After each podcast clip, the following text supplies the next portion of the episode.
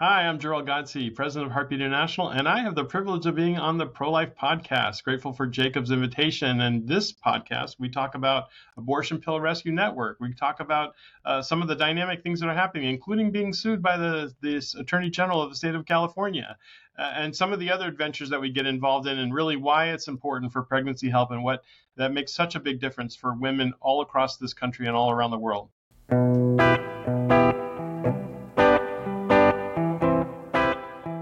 So, Jor-El, I'm excited to have you on the ProLife Team Podcast once again. In this intro, would you introduce yourself along with introducing the company, Heartbeat International, who you represent? Sure. Well, I'm Jor-El Godsey. I have been in the pregnancy help movement now for more than 30 years. And even longer than that in the pro-life movement. I actually got started by getting arrested with Operation Rescue back in the day. Actually found out about pregnancy centers while I was in jail, literally. After having been arrested, they're like, hey, there's this thing called a crisis pregnancy center that's happening, that's trying to open in your area. You might want to go and check it out. So I got to be the one to do that for our church, and stepped into a center that wasn't yet open, was just wood frames and working its way towards opening. And I managed to be a part of that, and then eventually joined the board, and eventually a few years later went on staff at that center. And that's been I've been working full-time in the pregnancy help movement since 1996. And so fast forward, basically 10 years later, I end up at Heartbeat International here in Columbus, Ohio, and take that local experience and get to really be part of the national, international pregnancy help scene and pro-life leadership across the nation. And it's been quite the journey, and really a privilege to serve people who are in this movement. So it's kind of how I cut my teeth on this, and it's a privilege and a pleasure to be serving those who are doing this on a daily basis. Awesome. And I know that, this podcast is not built to be a commercial for someone who's a guest and trying to promote their organization. But at the same time, I think it's really important for what Heartbeat does as a leader in the pregnancy clinic pro-life space, or really in the pregnancy clinic space of the pro-life movement. Can you share the vision and mission of Heartbeat? Like what drives Heartbeat? What's driven Heartbeat International? Well, Heartbeat started out, it was called Alternatives to Abortion International, started in 1971. It was the very first of its kind in the U.S. This all really kind of started, as far as pregnancy centers had started officially in 1968 with the first Birthright. That was the very first pregnancy center that we know of. But pregnancy help was around before even that. People were answering their phones. Our mutual friend, Sister Paula, who passed just not too long ago, was one of the founders of Heartbeat International. And before Heartbeat, she was answering hotlines, and she had the Girl Scouts helping her out at one point, as I understand. And there were all of these activities that were happening, saying, well, as soon as this stuff gets straightened out with abortion, we're going to get this right. It's going to be fine, but we need to help women who can't wait for it to be set straight.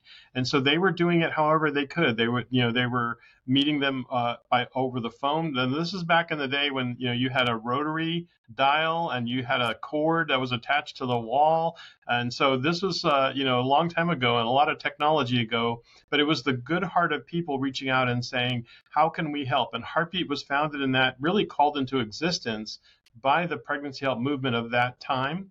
And so it became the first, and it's the largest in the really in the U.S. and in the world. We have over 1,900 pregnancy centers that are affiliated with Heartbeat International in the U.S. alone.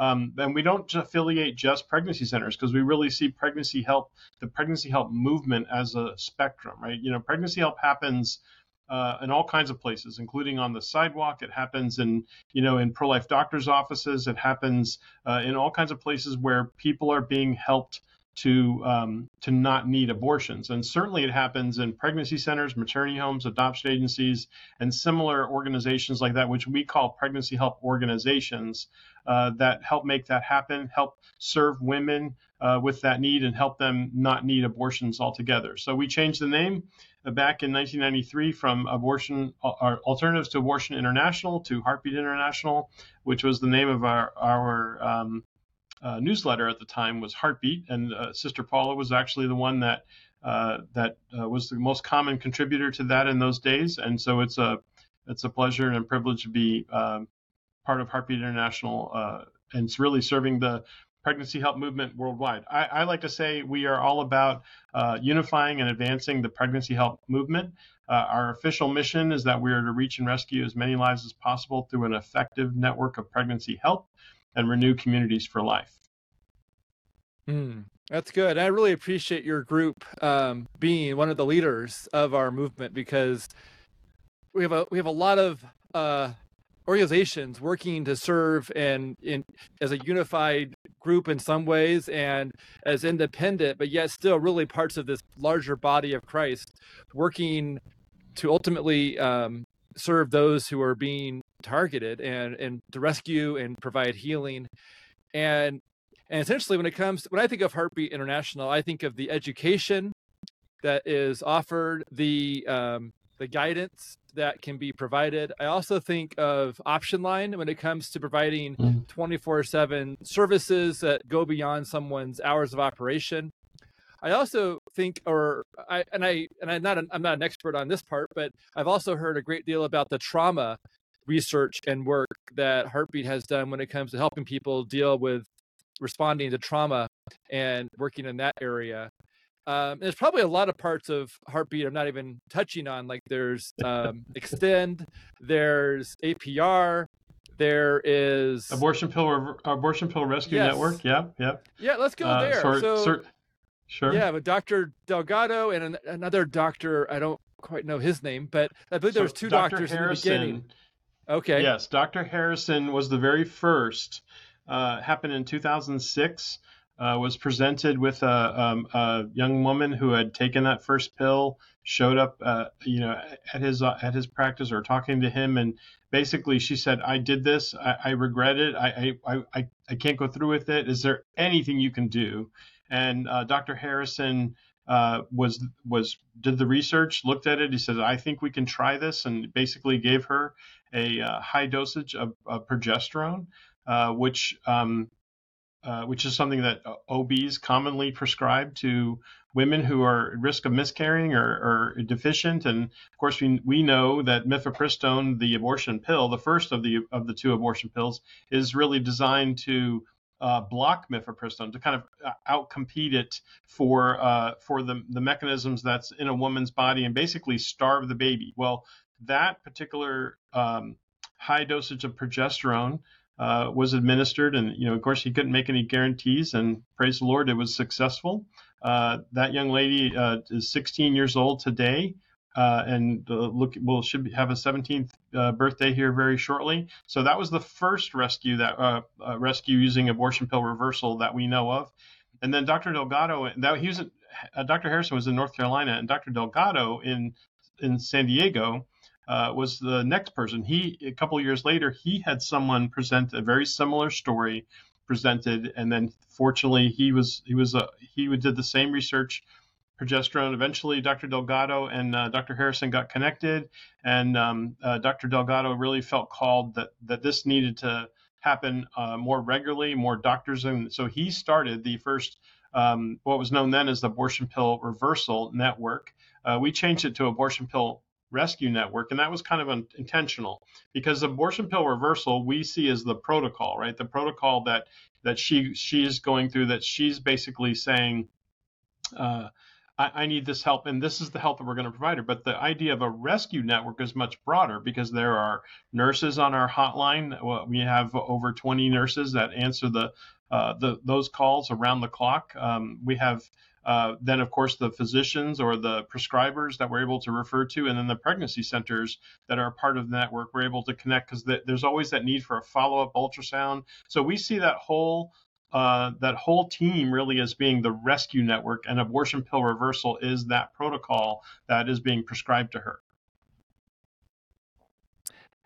Oh, and by the way, now, since Delgado started, so we now count more than 4,500 lives that have been saved since the beginning. So that would have been 2012.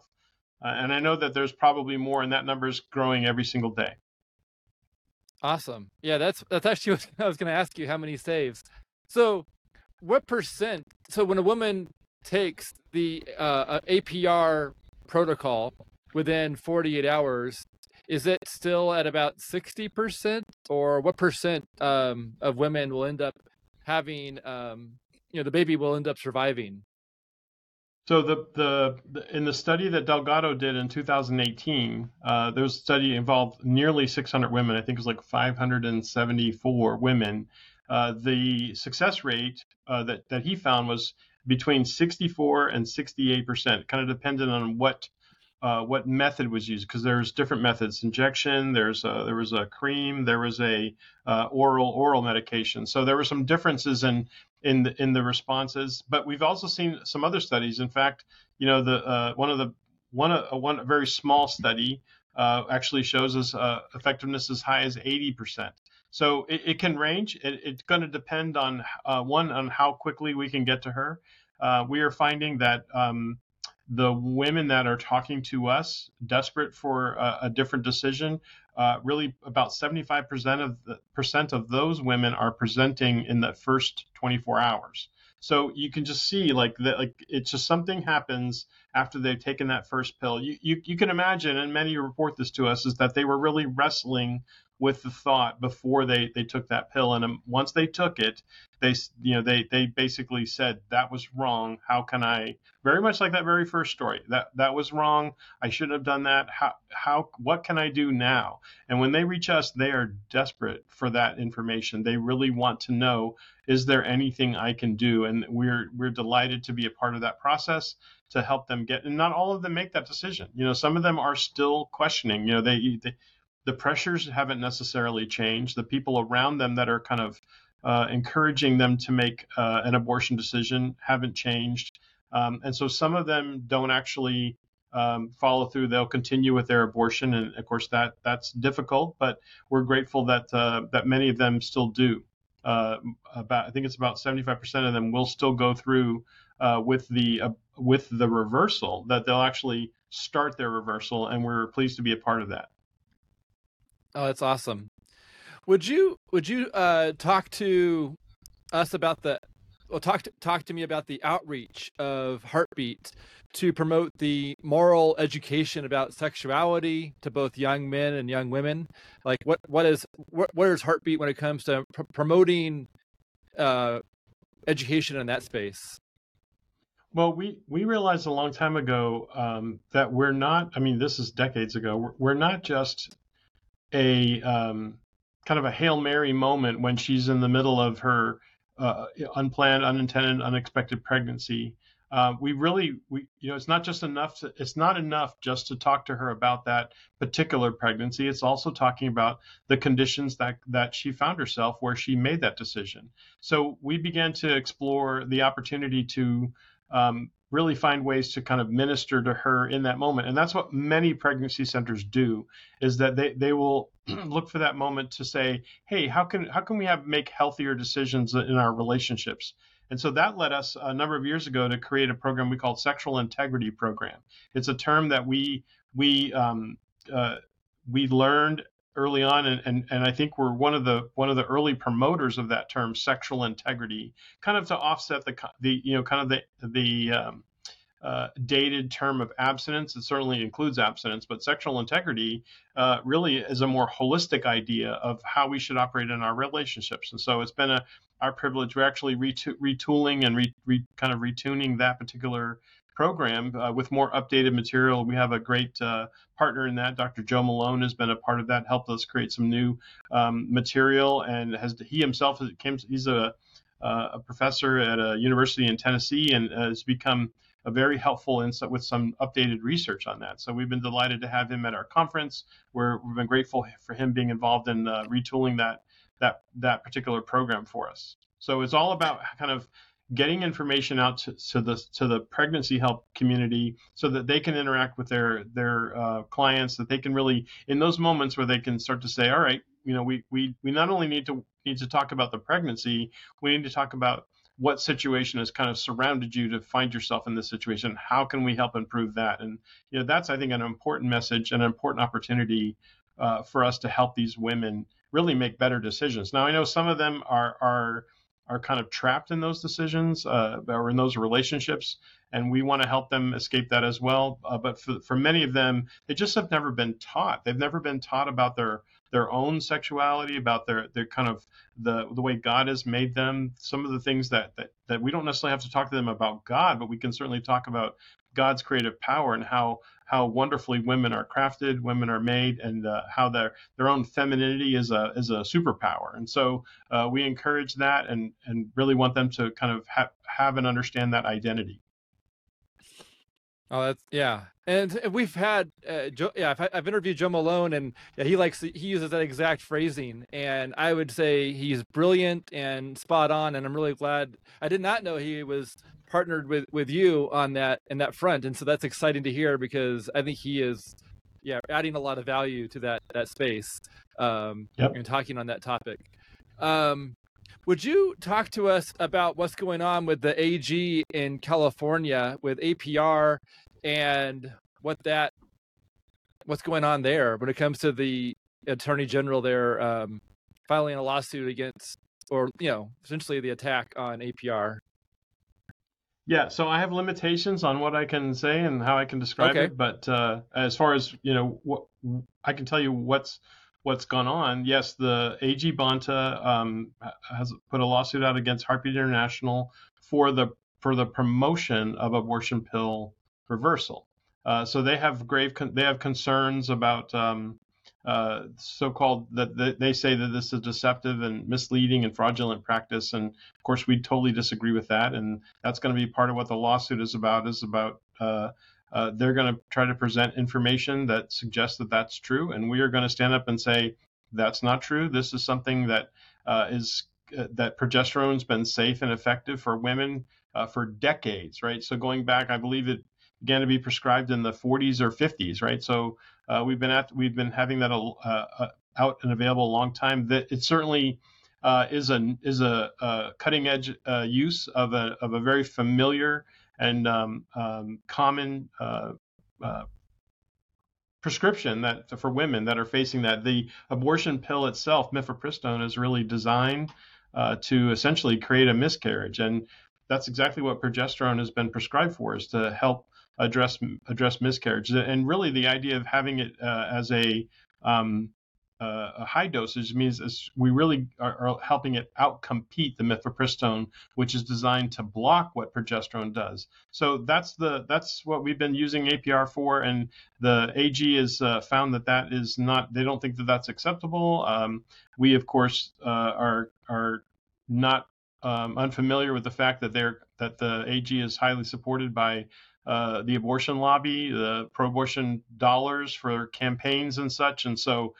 To us, it certainly appears to be more politically motivated than actually motivated. But we're looking forward to kind of fighting that battle. We are very confident in abortion pill reversal, its effects, the fact that this is what women want, and we certainly can't find ourselves in a place where we would abandon women to abortion and abandon them to only what the abortionists and those that champion abortion would want for them. These women deserve better. And we're very, very excited about fighting for their opportunity to have one chance, a last chance to choose life. Yeah, and well, I appreciate you sharing what you can about that. If I ask you a question where it's just too hard to separate what's public versus private, feel free to pass. But I didn't mean to put you in that spot. But no, I appreciate the way you answered. And part of it, it's still early, right? The comment, this just happened. We learned about this. Actually, we learned about it from a reporter who said this was the email. The reporter said, "Hey, in a few minutes, you're going to be sued by the state of California." Like, how did they know that? That's the bad news, right?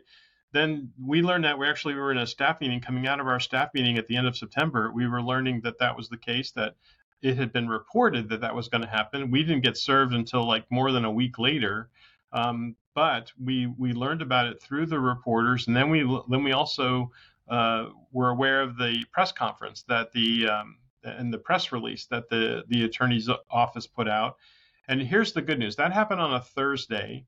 All of the hoopla really kind of unfolded Thursday and Friday because it hit the news cycle on Friday. Here's the good news, is that that weekend, 3 times the number of women that reach out to the Abortion Pill Rescue Network called us that weekend, and 3 times the number of women that start abortion pill reversal on a weekend started their own reversal. So if it took A.G. Bonta's press release and all of those announcements to make that more widely known, then we welcome that. You know, that more women had a chance to change their mind is a good thing, and we celebrate that. We wish it could happen in a different way. We wish that the bullies of big tech weren't censoring our advertising. They weren't putting their thumb on the scale, so to speak, and protecting abortion in the way that they do by censoring abortion pill reversal advertising. But that's what's happening, and it's been happening now since September of 2021. So, hey, however we can get the word out, and we have ways that make that happen. Fortunately, for those that are desperate and change their mind, they're able to find us, and that's exactly why we want to be there to help them. Yeah, and so my team, we're praying for you, and essentially for that situation. And so we're in support, and I just want to, and I would encourage those who are listening to, to pray as well for Heartbeat and, essentially the friends who are being, who are fighting for life in California in this fight. Thanks, Jacob. They didn't just tag us. They also went after Real Options, which has 5 centers Obria. In the Bay Area. Yeah. Was it Real Options or Obria? It's Real Options, Obria. Yeah. It's they use both. They use both brands, but they're also in the fight. We're grateful for them. They've actually been doing APR longer than we have. We took up the banner in 2018 when Dr. Delgado needed really more of a national, international partner and all of that. We were grateful to be able to kind of take the baton from him. But our friends at Real Options have been really doing this even a couple of years before we were. So we couldn't be more delighted about being in it with such committed folks and being a part of it. And why they got singled out when others doing it, we don't know. We're not totally certain.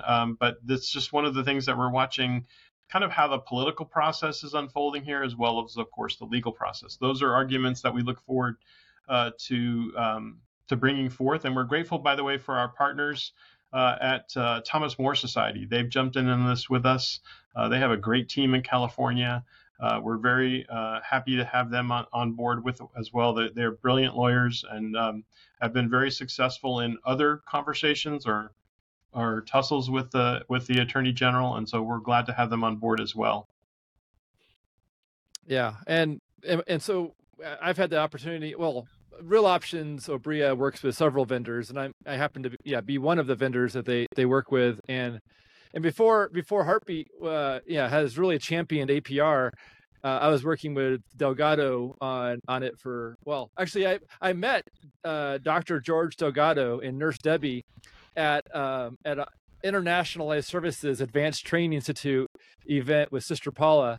And at first I didn't understand what they were saying. I honestly, it took me about 3 months after that event to really soak in wait, you can reverse the abortion pill?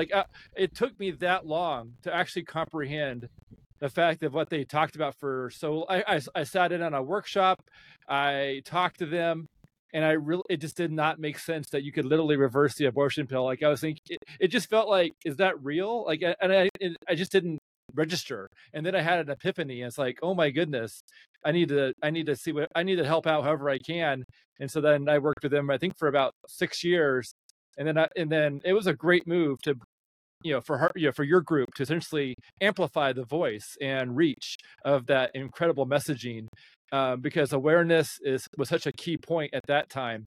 And I feel like, actually, here's a question for you: is what percent of pregnancy clinics do you think currently know about APR? Have we reached, like, what, you know, if back then it was like a minority for a long time. Like it felt like it was 20%, 30%.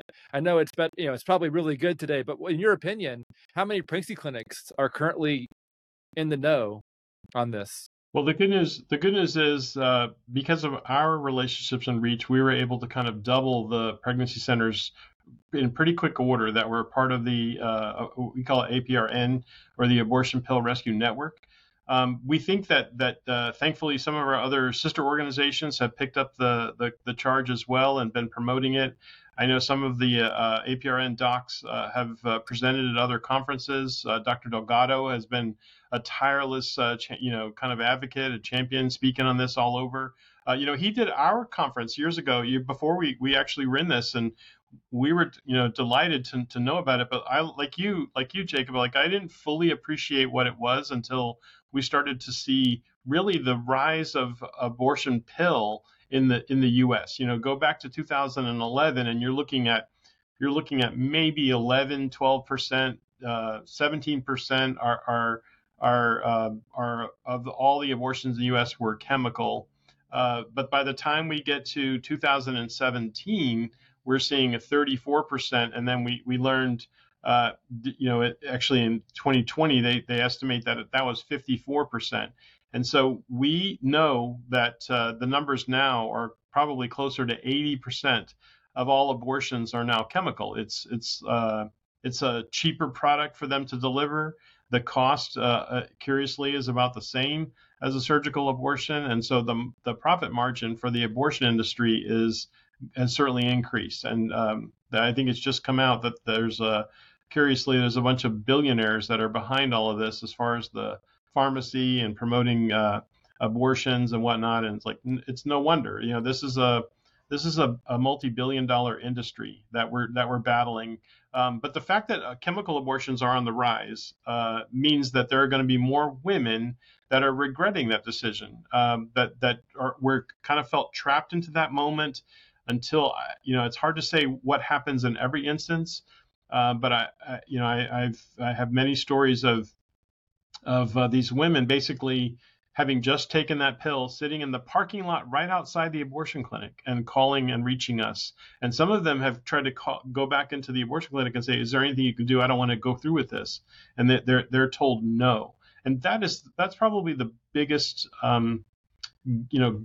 grieving that does, that she's being denied the information. And this is for political reasons. This is a proven process. We've seen, as mentioned, many lives have been helped with progesterone. It's bioidentical to what she produces anyway. It's the abortion pill that is the exotic creation out of a lab. We really are just giving her more of what she already does and what she already produces.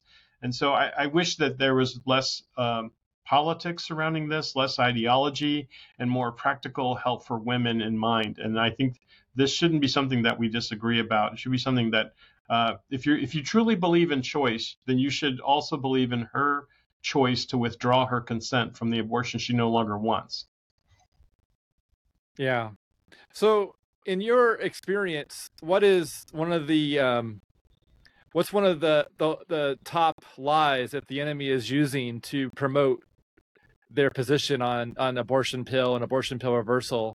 It feels like, yeah. So when it comes to shedding light on a lie that is being used, like for example, that lie you gave, as an example of no, you can't do anything to reverse it.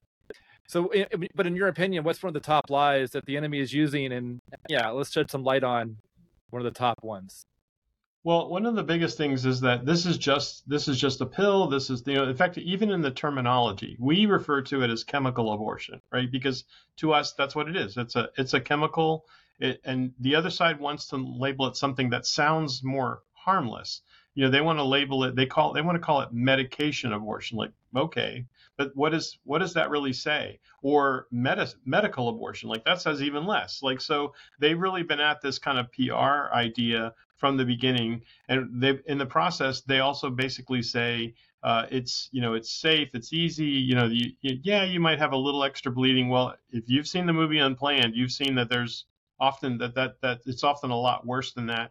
And our friends at Charlotte Lozier Institute have actually done some studies in APLOG, the American Association of Pro-Life OB-GYNs, that have basically done some research and found that, with chemical abortion, there's like a greater than 400% increase in emergency room visits after a chemical abortion as opposed to surgical abortion.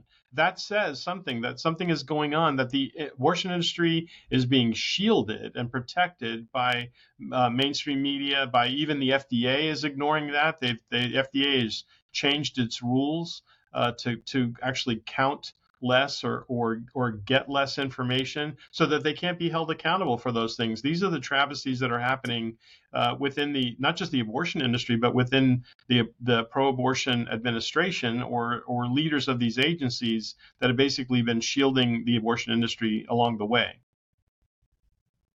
Frankly, our women deserve better. They're being used in this instance to really foist, in my mind, to really have an ideology foisted upon them, and in the process, they're playing on the old sympathies or the old issues that we know from the past. Whether it's surgical or chemical, we know that women aren't choosing abortion. I can't help but go back to the Frederica Matthews Green. She says women don't choose an abortion like they would choose ice cream or a Porsche. They choose abortion like an animal chooses to gnaw off its own leg in order to escape a trap. Like, that's the sense that happens. And, we've seen a study just recently that said, 64% of women felt coerced into their abortion decision.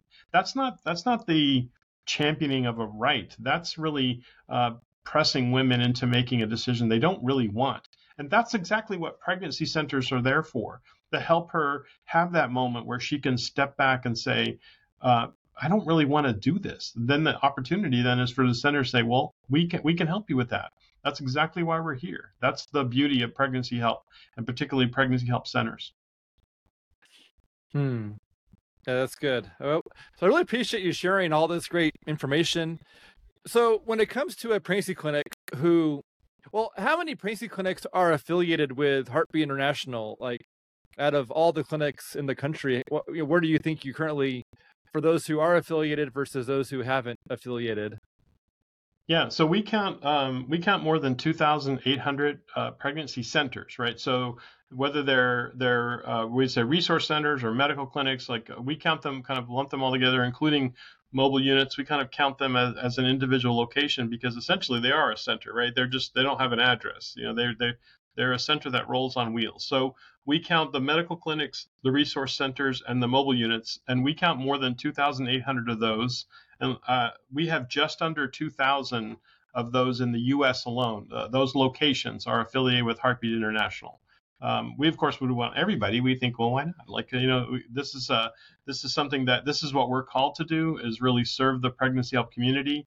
And internationally, it's harder to know the exact number, but we count probably another 2,000 to maybe 2,500 around the world. And they start to look a little different in certain parts of the country or certain parts of the globe, because they just don't have the infrastructure or the economy to support a center as we would understand it. Whether you're sitting in a rural area or you're in a metro area here, you probably have great advantages over pregnancy centers that would be, say, in Kenya or in in parts of Asia. It's like these are or Eastern Europe. These are areas that need more. And we look for opportunities to do more with the international centers as well. And how many was that again? You said in the U.S. How many are affiliated out of the 2,800?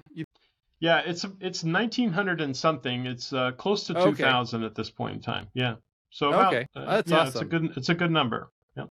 And so when a brand new clinic is opening their doors, they're being planted as a PHC seed to sprout up in a new region or a new zip code. How would you encourage that person to connect with Heartbeat when it comes to getting assistance and help from the beginning and through the rest of that, that growth, essentially, for, as they blossom into this new clinic, reaching their community and for years to come? How would you encourage that person to think about Heartbeat?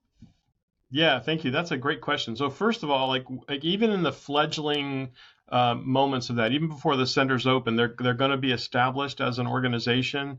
They're probably on track to that. We affiliate them we give them a year's free affiliation in those kind of fledgling times for the very reason so that they can access as much as possible that we have available at Heartbeat. We have a manual called Built by Design. It really helps people walk through what does it mean. There's even a smaller version of that called a Vision for Your Organization that we'll send to whomever is even thinking about it. So we really want to be able to step into that timeframe with them. We certainly encourage them to get training early on. In fact, we've been able to have grants from time to time to help organizations at that very stage to get good training, to get some gifts in kind that allow them to kind of hopefully catalyze what they're doing. I have great confidence because what happens, I found, Jacob, is that the Holy Spirit is at work in those groups, and the Holy Spirit will bring what they need. And we like to help the Holy Spirit wherever we can because we know that they're on a good path. And if we can help them get established stronger, founded better, and to be able to be really, they call it, what is it? Forming, norming, storming, right? We really want to get that from forming to storming as fast as possible when really the mission is kicked into high gear. The quicker that can happen, the more lives will be saved and the more hearts will be touched in that community. So we have a couple of folks that are kind of specialists in that and helping centers go through that process, including board training. Hey, how can we help you get where you're going faster? We want to be a part of that. So we hope that they'll connect to us, that they'll find us, and then we can basically, get as much to them as they're willing to consume. It all depends on how God is calling them. How many people have they brought around them to really help make that happen? We've seen it happen not hundreds, but thousands of times, and we look forward to more of those. There is definitely room to grow for pregnancy centers. We have some key areas in our country that are underserved as far as pregnancy centers. We did a report a couple of years ago, really looking at the map. We did a kind of population evaluation to see how well are we doing in the states. And, it's not surprising that some of our abortion states really could do well with more pregnancy help locations. Now, that's not just new organizations. Also, centers opening up new satellite locations, expanding, kind of stretching out their service area. We think that more centers should be doing really virtual services as well, looking for opportunities to be available because the chemical abortion is really changing the landscape. She doesn't have to go to an appointment. She simply can order the chemical abortion online. It can be delivered, right to her door. They're doing everything. The other side, the abortion side, is doing everything they can to reduce the friction for her to make that decision, which is curious. It's it's one of those things where you watch and you realize, the God of the universe does not rush us in decisions. He wants us. He wants us to be obedient and respond, but the enemy of our soul really wants to kind of either pull us back from doing what God wants or rush us forward into doing what we want. And that's often where we find ourselves kind of out of really where God wants us to be. And so I think this idea from a business perspective, the abortion industry is just trying to, make it as frictionless as possible, really for the sake of their pocketbooks, right? So that their profits are maximized. But what that means is that people are being forced into a decision that they really haven't even had time to think about. They haven't had time to kind of sit back and say, is this what I really want?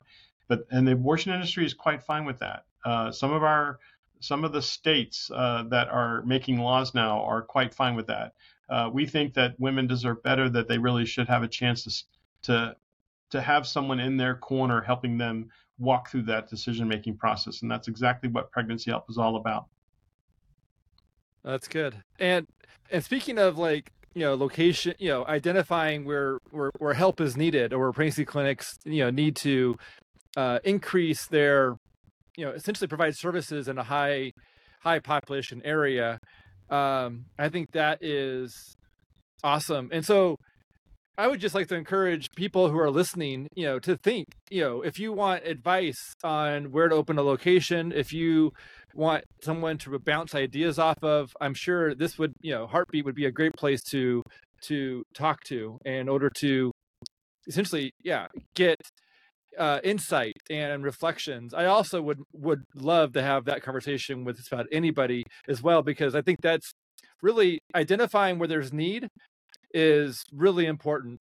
Also, when it comes to like rural areas with less populations, you know, the narrative can be flipped from like, we only saved 3 lives in this time frame of, let's say, 3 months. You know, that narrative can be flipped into saying, thank God we saved 3 lives in 3 months. And that is amazing. And so, you know, we can't, you know, not all of us live in Florida where there is a high density of abortion taking place because of the culture, the abortion clinic, just the number of abortion clinics that are present and the number of population in a small area when it comes to just having millions of people packed into a given county. I would just encourage people who are listening, you know, we do need growth in high population areas or where, you know, the number of abortions are just terrible and high, but we also need help in rural areas where there are people. And I would encourage, it's not always a numbers game. It's sometimes it's a matter of it's also location, vested interest. And so for your community, I would encourage everyone who's listening to think, where do we need a pregnancy clinic based on the people that are in our community? So what are your thoughts on, you know, numbers versus location? Because I've been thinking about that recently a lot. Yeah. Well, I think it's like churches, you know, if and McDonald's, like, because I'm a McDonald's fan, judge me if you want. Sure. But you know, McDonald's doesn't create one ginormous McDonald's in the middle of the metropolitan area. They go all kinds of places. Walmart does the same thing, right? They go to these communities because they're both a need and an opportunity, and that's exactly what I think we need to do from now. Does that rural center need to be open, you know, 6 days a week and for 10 hours every day? Probably not. And that might be an easier thing for an established center, and maybe in the city to then launch a satellite that, you know, so that you have really kind of economies of scale, right? So they're not having to lift everything from the ground up. And then it may be an opportunity for a new group to come in and do some things just that way. So it's theirs and owned by them in the sense. But when we start looking at service areas, like, you know, there are swaths. We did that in our study. We actually did it county by county. And the good news is, when we did this study, we had 51% of the counties of the U.S. There are 3,000 or so counties in the U.S., and 51% of them had at least one pregnancy center. Hallelujah. But that means 49% did not, right? So now, granted, you know, most of those are going to be rural areas. I'm not saying that every one of those absolutely needs one, but I do think that there's a lot that still do. And that's one of the things that if someone wants that study, we're happy to pass that along. It's a couple of years old now, but it's still worth kind of using as an evaluation point. And we look forward to updating it very soon. Oh, that's awesome. Yeah, and that's really good information. And in some counties, the need for a large number of pregnancy clinics is needed because of the fact that, you know, there's a larger population, there's a larger amount of opposition who is actively promoting and marketing in that space. But the fact that we have at least one in 51% of the counties, I had forgotten that number, and that's really encouraging. Thank you for sharing that. Sure.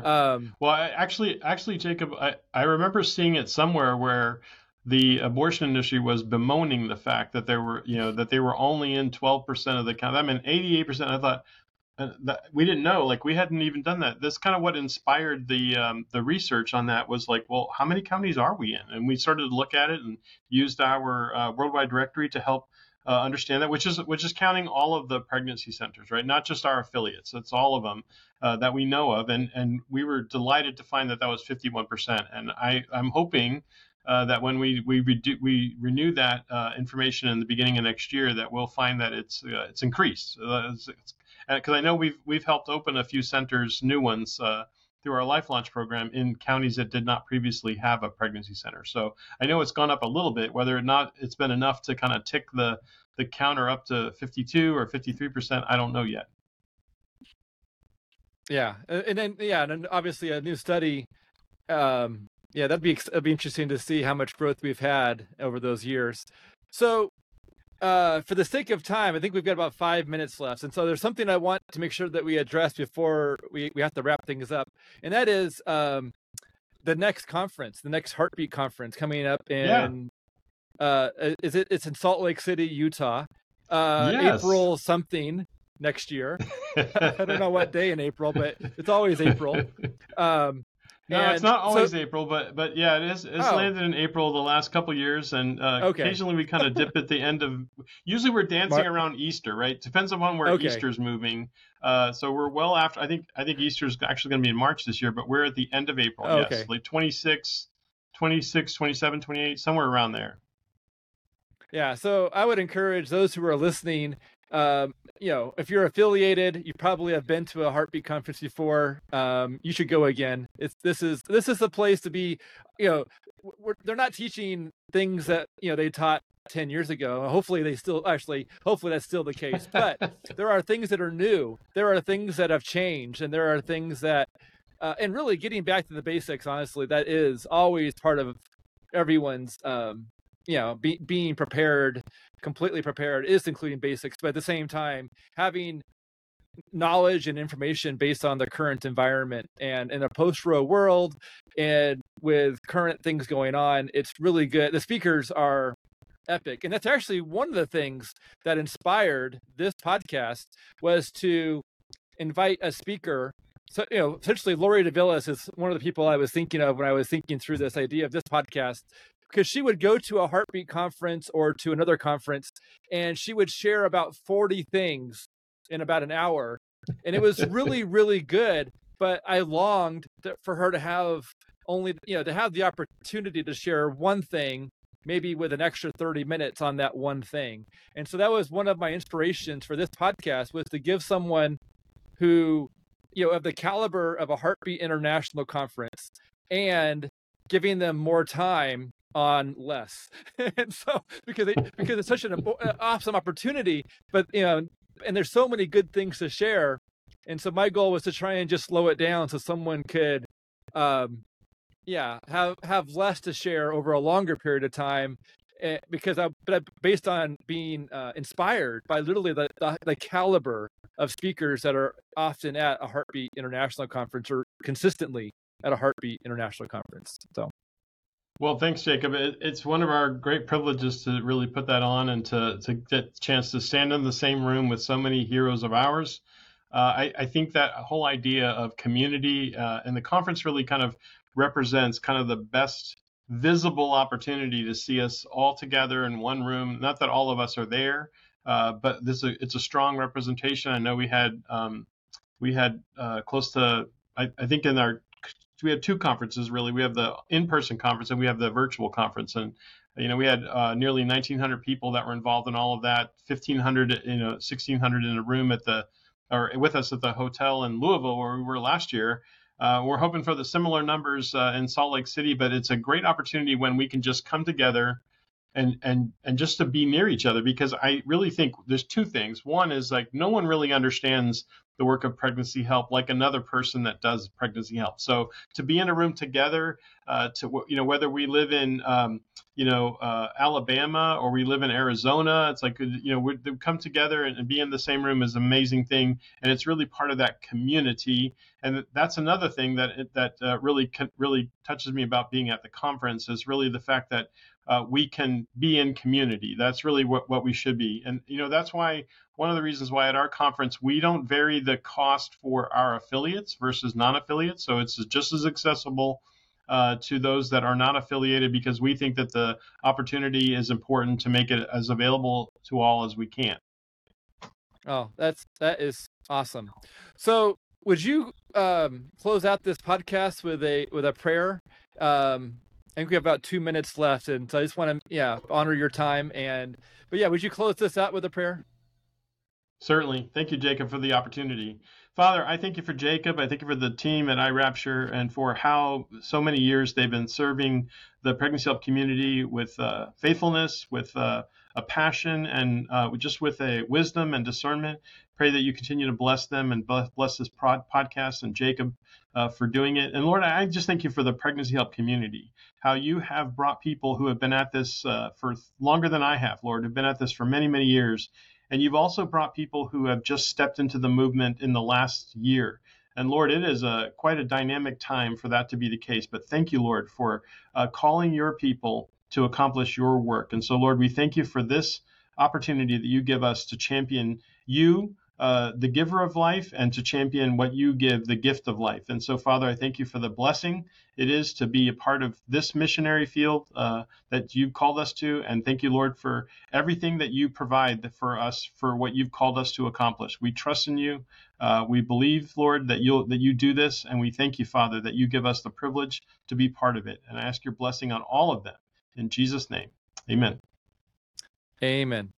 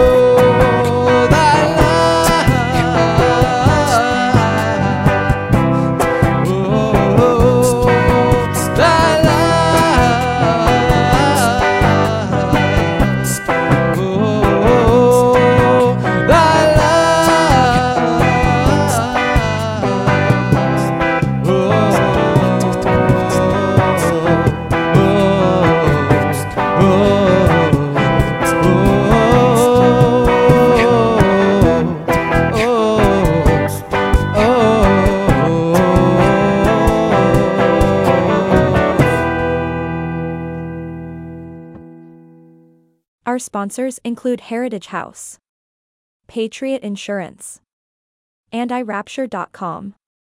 The Pro-Life Team Podcast is a ministry of iRapture.com. If you would like to explore making a donation or becoming a sponsor or have a recommendation for who would be a good guest on the podcast, please contact us at hello@prolife.team.